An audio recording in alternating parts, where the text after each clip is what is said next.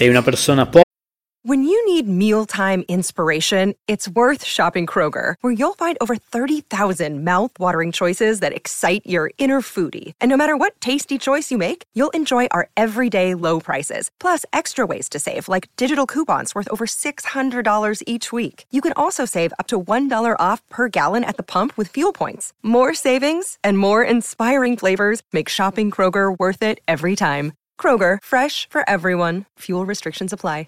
poco per nulla romantica? Ma ti aiuto io a rendere speciale San Valentino, per te e per la tua persona amata. Una cena romantica, luci soffuse, una buona bottiglia di vino e poi accoccolati sul divano guardando un film che ti ho consigliato. Sono Davide a letto e questa è la settimana di San Valentino di Film sul divano.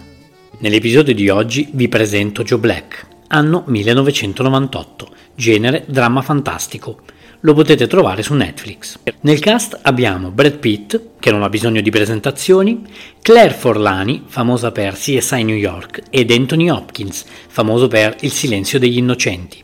William Parrish ha tutto, soldi, potere ed una splendida famiglia.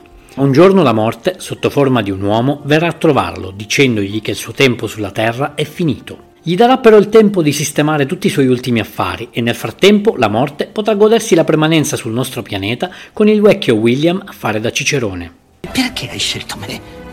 Che cosa vuoi? Joe, ti ho scelto per la tua vivacità, la tua efficienza e la tua abilità nel istruire.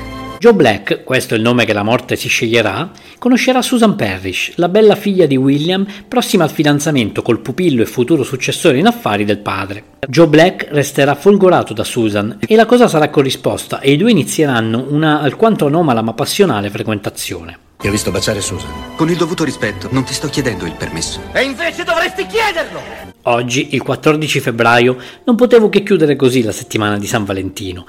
Tre ore quasi di film che non stancano mai perché sono il connubio perfetto tra romanticismo e fantasia.